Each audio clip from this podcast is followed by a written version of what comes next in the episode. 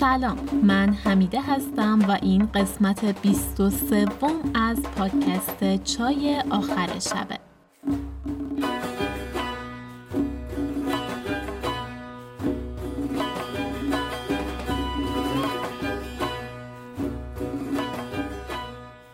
امیدوارم که حالتون خوب باشه و از اینکه در این لحظه چای آخر شب رو برای شنیدن انتخاب کردید صمیمانه ممنونم. از شما می‌خوام که اگه از این پادکست لذت می‌برید اونو به دوستان و آشنایانتون هم معرفیش کنید. توی صفحه هاتون به اشتراک بذارید و ازش حمایت کنید. شاید یه نفر یه جایی دلش برای شنیدن قصه ای از جنس قصه های مادر بزرگ ها حسابی تنگ شده باشه.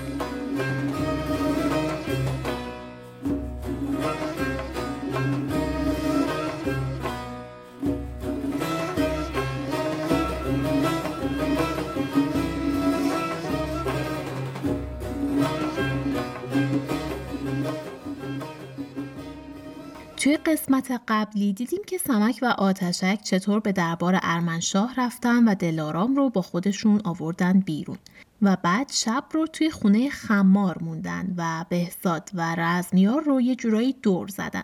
حالا توی این قسمت ادامه ماجرا رو می‌خونیم ببینیم که بهزاد و رزمیار الان در چه حالن.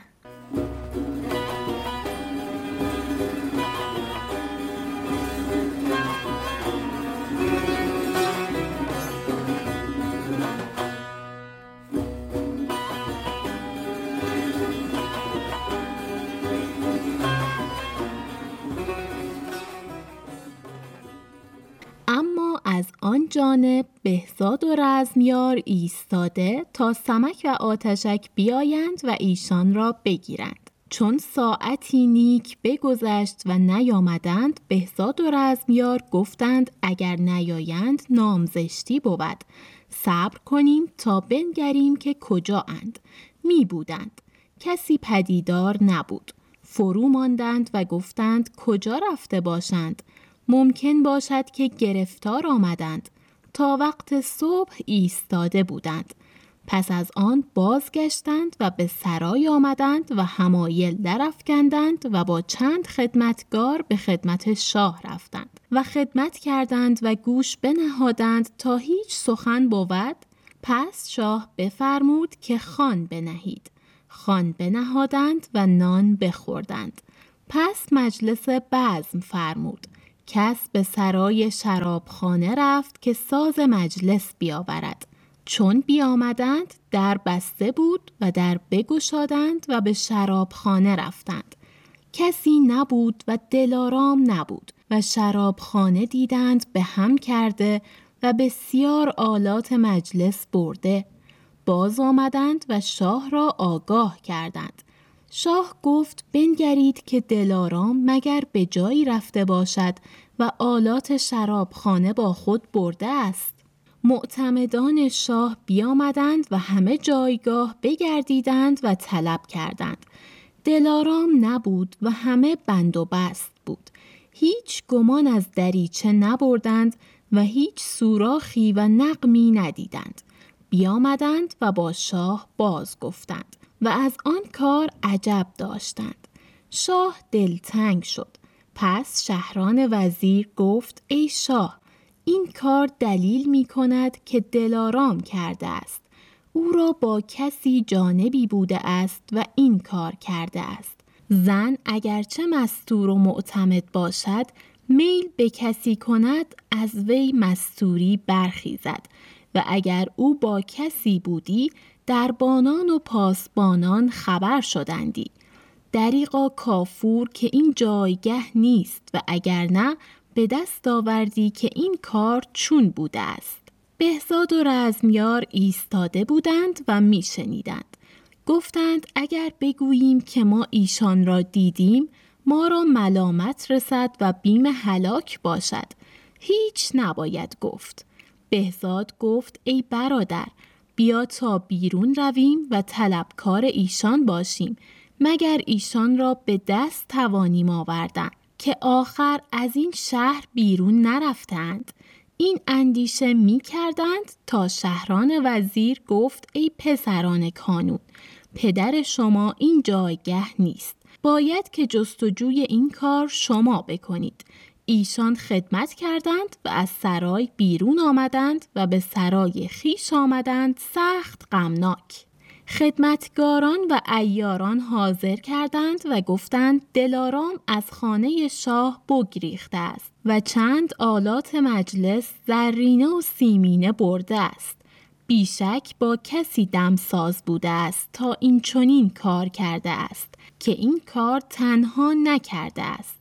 باید که هر ده تن به گوشهی به در روید و نگاه دارید و هر که بیاید از زن و مرد او را نگاه دارید که من در این شهر طلبکار تو می باشم باشد که ایشان را به دست آوریم بهزاد و رزمیار مردان را به راه ها فرستادند و خود در شهر به طلب کار سمک و دلارام و آتشک می بودند. اما چون سمک و آتشک صندوق و دلارام در سرای خمار بردند آن شب بیاسودند. چون روز روشن شد با خمار گفت به در سرای شاه رو و احوال بازدان که چه می‌گویند و چه می‌سازند و زود بیای خمار آمده بود به در سرای و آن همه که شهران وزیر می گفت و ساخته و آنچه بهزاد و رزمیار ساخته بودند معلوم کرد. بیامد و با سمک باز گفت. سمک گفت اندیشه نیست. شراب آوردند و مشغول شدند. خمار دو پسر داشت. یکی را صابر و یکی را نام سملات بود. هر دو با پدر و سمک و آتشک به شراب خوردن بنشستند. آتشک هر ساعت صفت مردی و ایاری سمک باز می گفت. سمک گفت ای آتشک کس را مستای خاصه که حاضر باشند ستودن مردان دروغی است ایشان نیک باشند تا هر کسی پسندیده دارند پس گفت ای آزاد مردان این چیست که من کردم به شب سیه که هیچ کس ندید؟ کاری پنهان کنند آسان باشد. اگر به روز روشن بروم و پسر کانون را که اسفه سالار شهر است بیاورم نیک باشد. خمار و صابر و سملاد و آتشک بر وی آفرین کردند. گفتند ای پهلوان چگونه کنی و چگونه توانی آوردن؟ که ایشان تو را طلب می کنند و تو را در آب می جویند. چون تو را ببینند ناچار بشناسند. سمک گفت روا باشد. بنگرید تا چه سازم. گفت ای خمار مرا از سرای زنان دستی جامه بخواه. خمار دستی جامعه زنانه نیکو با چادر و موزه بیاورد و آنچه به کار بایست بیاورد و پیش سمک بنهاد. دلارام را گفت مرا به زنی نیکو برارای. دلارام سمک را براراست چنان که صفت نتوان کرد و بسیار عطر خوش و بخور در وی به کار برد. موزه در پای کرد و چادر به سر کشید و نقاب بربست و با کرشمه و رعنایی از خانه بیرون آمد و گفت شما به قرفه نگاه می کنید تا آمدن من باشد. اینجا اون قسمتی که توی دربار شاه متوجه نبودن دلارام شدن شهران وزیر میگه زن اگرچه مستور و معتمد باشد میل به کسی کند از وی مستوری برخیزد مستور و مستوری به معنی پوشیده و پنهان بودن شرم داشتن هست. توی شعر حافظ هم از این دوتا کلمه با همین معنی استفاده شده مثل این بیت. مستور و مست هر دو چو از یک قبیله اند ما دل به اشوه که دهیم اختیار چیست؟ اینجا مستور به معنی انسان پارسا، عفیف یا پاک دامن اومده و حافظ اون رو با یک انسان مست در یک طرف و در یک جایگاه گذاشته. یه جورایی اونها رو از یک جنس دونسته. کلمه همایل هم اونجا که میگه بازگشتند و به سرای آمدند و همایل درفکندند به معنی در گردن آویخته است. هر چیزی که از گردنشون به خودشون آویزون می‌کردن. اینجا سمک موزه یعنی چکمه و چادر به سر می‌کنه نقاب میبنده و از خونه بیرون میاد. توی داستان سمک انگار زنان چادر هم میپوشیدن. اما اینطور که توی کتاب شهر سمک ذکر شده هجاب مخصوص زنان طبقه اول جامعه بوده و مثلا زنان روستایی هجاب نداشتن.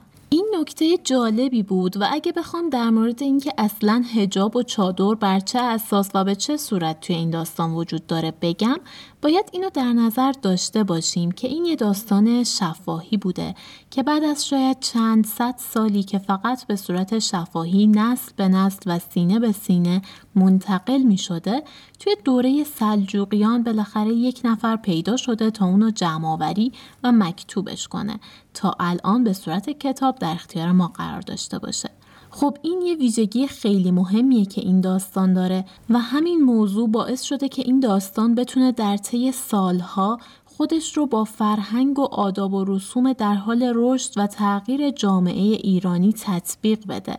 و مثلا ما می‌دونیم که توی دوره سلجوقی دیگه اسلام وارد ایران شده بوده و خیلی راحت چیزی مثل هجاب و چادر می‌تونسته توسط راوی های مختلف به داستان اضافه بشه. این یک احتمال قویه که وجود داره و اصلا معلوم نیست کجاهای داستان توسط راوی ها اضافه شده و یا راوی اصلی کیه. که دونستن این مسائل اصلا مهم هم نیست. مهم همین داستانیه که الان به همین صورت در اختیار ما قرار داره و می‌تونه فرهنگ ایرانی رو در طول زمان به ما نشون بده. و نکته مهم دیگه اینکه دوباره دیدیم توی داستان که یکی دیگه از شخصیت های مرد داستان که پهلوان هم بوده و بسیار ادعای مردی و جوانمردی داره شخصیتی مثل سمک هیچ عبایی از اینکه لباس زنانه بپوشه و بره بیرون از خونه و با این راه به هدفش برسه نداره. اولین بار خورشیدشاه این کارو کرد توی داستان. اونجایی که می‌خواست برای نجات جان برادرش به محپری نزدیک بشه توی قسمت ششم سمک ایار. و با هویت و اسم دلفروز و کاملا در شکل و هیئت زنان وارد دربار میشه. این مسئله مهمیه توی داستان به نظر من که انگار نشون میده هیچ تعصبی در مورد زنان و شکل و شمایل زنانه برای مردان وجود نداره هیچ خجالتی نداره. حالا بریم در ادامه ببینیم که سمک توی این لباس زنانه می‌خواد چه حرکتی رو انجام بده.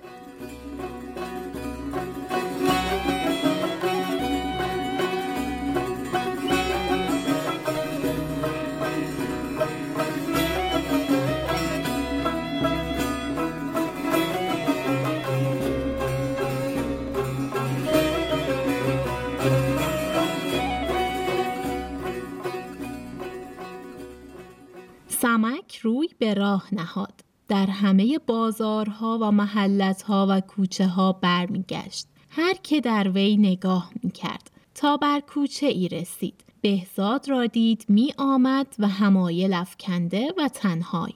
سمک در پهلوی بهزاد آمد و به قصد دوش بر دوش بهزاد زد و برگذشت. بهزاد را بوی عطر به دماغ رسید. در وی نگاه کرد. زنی با جمال و رعنا دید که می رفت و قنج می کرد. باز ایستاد و از پس وی نگاه می کرد. گفت اگر باز پس نگرد با من کاری دارد مگر مرا خواستار است پس اگر نه به کار خیش می رود و خطا بود که دوش بر دوش می زد. بنگرید که چه قومند زنان که به یک کرشمه مردی که به شکل زنی برآمده بود چنان بهزاد را سراسیمه کرد و بر جای بداشت چنان که یک قدم پیش نتوانست نهاد. پس چون سمک از وی درگذشت باز پس نگاه کرد. بهزاد را دید ایستاده و در وی مینگرید. سمک او را اشارتی کرد یعنی بیای. بهزاد چون اشارت وی بدید خورم شد. گفت دانستم که این زن مرا می‌خواهد. از قفای وی رفتن گرفت. سمک می‌رفت و باز پس مینگرید. بهزاد شتاب می‌کرد تا سمک بر سر کوچه رسید. به ایستاد و خود را بر سر آستین باد می‌زد یعنی مرا گرم است. و جامه می افشاند و بوی عطر از وی تا به دور جای می رفت. تا بهزاد به وی رسید. سلام گفت. سمک به آوازی نرم و لطفی شیرین با حلاوت و ملاحت گفت ای جوان که دنبال من داری چه کار و چه حاجت داری؟ بگوی از بهر چه تو اینجا ایستاده ای؟ بهزاد چون سخن گفتن بدان خوشی از وی بدید دلش بر وی میل کرد زیادت از آن. گفت ای دلبر هیچ ممکن باشد که از روی لطافت و ظرافت و مردمی یک ساعت به جمال خیش ما را آسایش دهی؟ به سرای این کهترایی و آبی سرد بازخوری و زمانی بیاسایی و از این گرما ساکن شوی. مرا از آن راحتی باشد و تو را نام جوانمردی بود. سمک گفت به لطفی خوش که ای جوانمرد مرا به چشم دیگران منگر که من هرگز این کار نکرده ام آن روز مباد که از من خطایی آید و یا نیز روا دارم. این می گفت و جامه می افشاند و چشم ها می گردانید. بهزاد با خود گفت او را بردم. بر دلیل آنکه هر آن زنی که با وی سخنگویی و از هر گونه با تو مجادله کند و سخن سخت گوید و خود را پاک دامن و پرهیزگار نماید او را سید کردی. زن آن ساعت بیافتی که تو را دشنام دهد. پس بهزاد گفت ای ماه روی بد گفتم. هاشا که از تو بدی آید یا من خود از تو چشم این دارم تا چون دیگران در تو نگاه کنم که هر کار پدید و مرد هر کار پدید.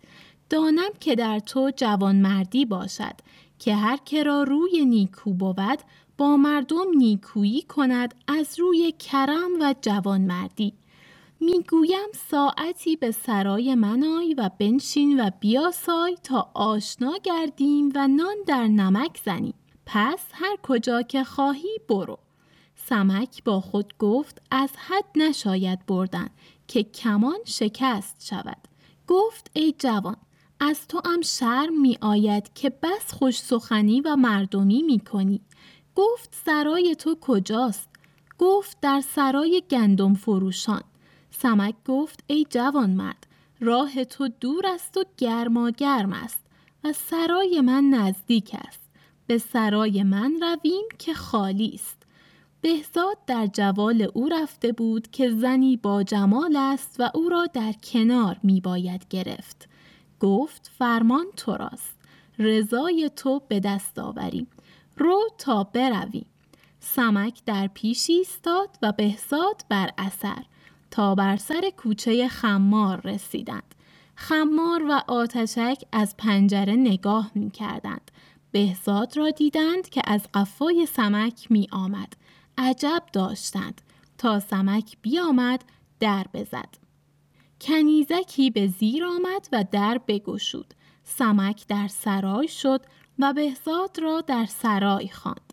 بهزاد در آمد و او را در صفه بنشاند.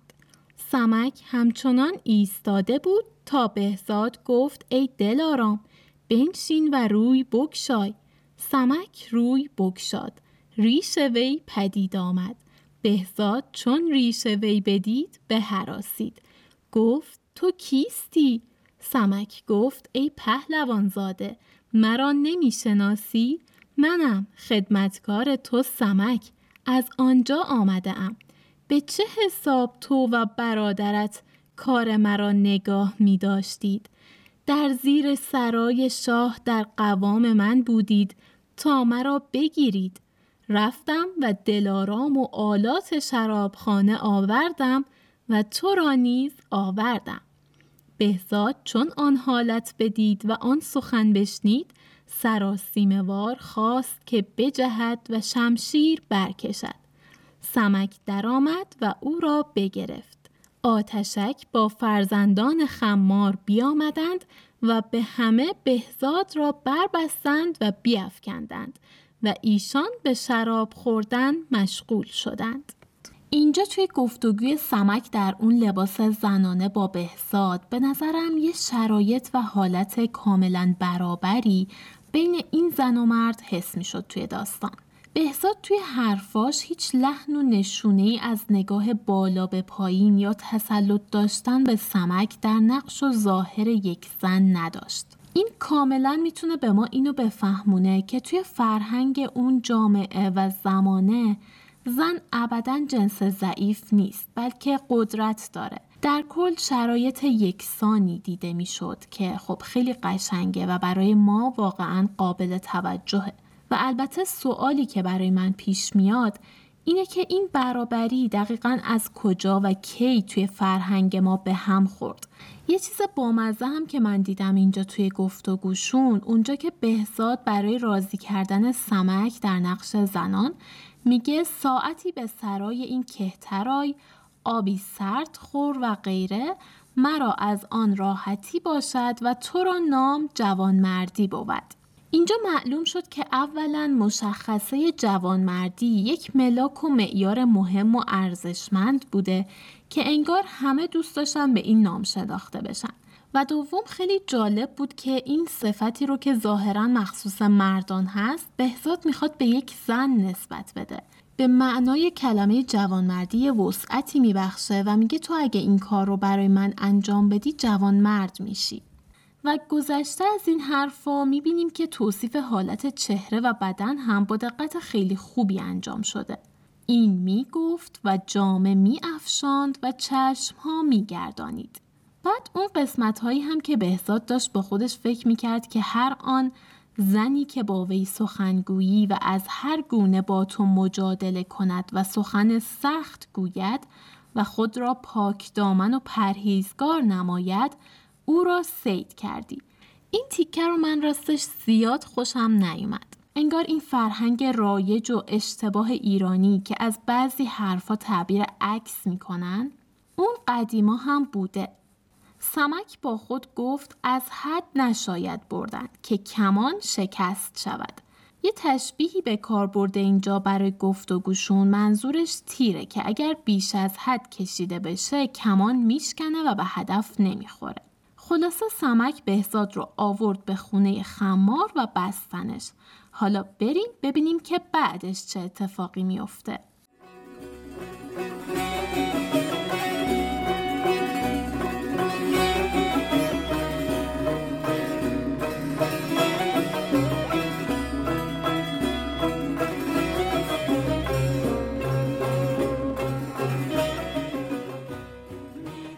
خمار با فرزندان با سمک آفرین کردند.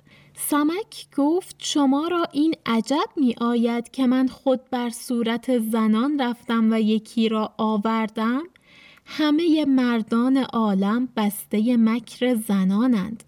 بوی ماده شیران قران را در دام آورد. اگر خواهید همچنین بروم و برادر دیگر بیاورم. گفتند ای پهلوان چگونه آوری که بیشک تو را بشناسد؟ سمک برخاست و گفت ای خمار جبه ای و کلاهی بیاور. خمار جبه ای نو داشت. بیاورد و کلاهی نو بنهاد. جبه در پوشید و کلاه بر سر نهاد و قندز کلاه در پیش چشم آورد. بگفت تا طبقی و سرپوشی بیاوردند و دو درست زر و طبق در زیر بغل گرفت و خیشتن را مست ساخت و از سرای بیرون آمد. چون مستان خود را از هر جانب می افکند و در بازار می گذشت و طلب رزمیار می کرد. تا ناگاه رزمیار را دید بر دکان نشسته. پیش وی آمد و خدمت کرد بر گونه مستان و در وی آویخت. گفت ای پهلوان زاده و ای اسفه سالار جهان هیچ ممکن باشد که یک ساعت مجلس ما بیافروزی و با من دو قده شراب بخوری که یک ساعت می خواهم که به جمال تو آسایش دهم و بنده را از آن عزی و شرفی باشد و تو را نامی باشد. رزمیار از بس که او را بندگی نمود گفت ای جوان فرمان تو راست. سمک زمین بوسه داد و خدمت کرد و میوه ها خریده بود و در طبق داشت. دست رزمیار گرفت تا به سرای آمدند. خمار با دیگران از بالای منظر بدیدند. عجب فرو ماندند از کردار سمک. پس چون بر در سرای رسیدند سمک در بزد و در بگشادند. سمک در میان سرای رفت رزمیار با وی. چون به میان سرای رسیدند رزمیار یکی را دید بسته و در میان سرای افکنده. در وی نگاه کرد تا کیست؟ چون بنگرید بهزاد بود برادر خیش. عجب داشت. گفت ای برادر با تو این معاملت که کرد؟ بهزاد گفت آن کس که تو را بر این جایگاه آورد. رزمیار باز نگرید تا او کیست؟ سمک در وی جست با دیگران. رزمیار را بربستند و به شراب خوردن مشغول شدند. زمانی بود. آتشک برخاست و خدمت کرد. گفت ای پهلوان آنچه تو گفتی و پذیرفتی به جای آوردی. تمام کن که بنده را دل در بند است از جهت دلارام. بیش از این طاقت ندارم. آن روزی که نبود خود نبود. امروز که هست هم نیست. دلارام را به من ده. سمک گفت ای برادر بدان و آگاه باش که این کار بازی نیست و به شتاب هر کاری نتوان کرد. تا بنگرم که چگونه می باشد دلارام آن توست پیش تو می باشد.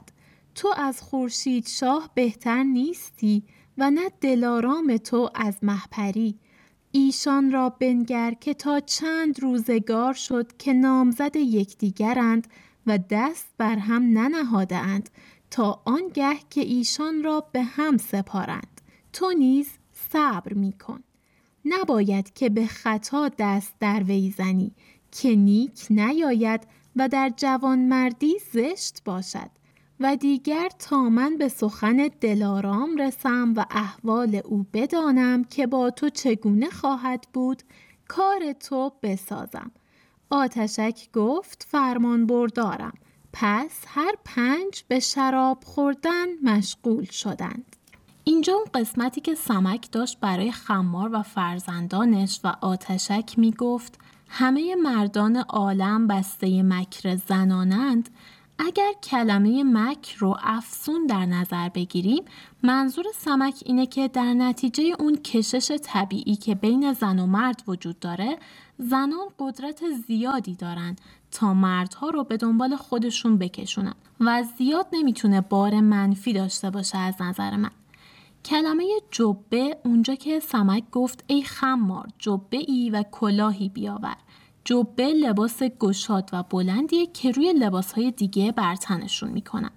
کلمه قندس هم ظاهرا قسمت جلوی کلاهه که برای جلوگیری از آفتاب برمیگردوندن. آفتابگردان کلاه اصطلاحا. اون قسمتی هم که سمک به آتشک در مورد رسیدنش به دلارام گفت و دیگر تا من به سخن دلارام رسم و احوال او بدانم که با تو چگونه خواهد بود.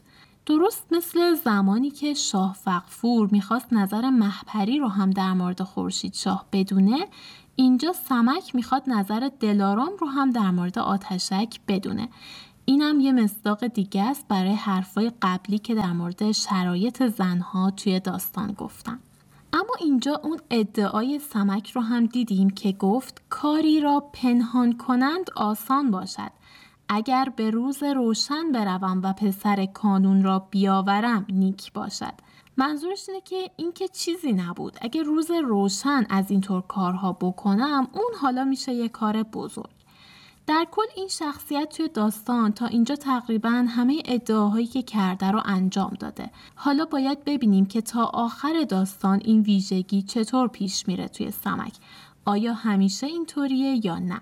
و الان با توجه به اینکه 23 قسمت از داستان گذشته ما هنوز صفحه 226 از جلد اول سمک ایار هستیم که پنج جلده و هر جلد حدود 600 صفحه است.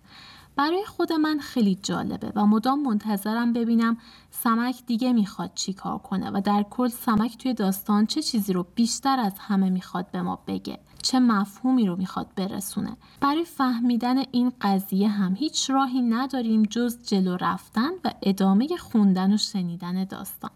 داستانی که به نام سمک ایار نامگذاری شده. و باید ببینیم که سمک چطور می‌خواد تا آخر این داستان رو روی نام خودش پیش ببره. اما این قسمت رو من همینجا تموم می‌کنم و توی قسمت بعدی با هم ادامه ماجرا رو می‌خونیم.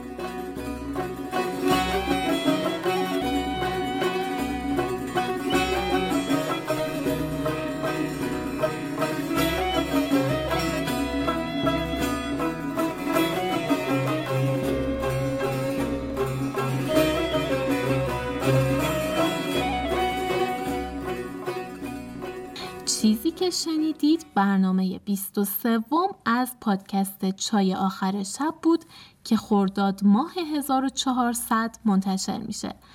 اگه از محتوای پادکست لذت می‌برید اونو به دوستان و آشنایانتون هم معرفیش کنید تا برنامه بعدی شب و روزتون خوش و خدا نگهدار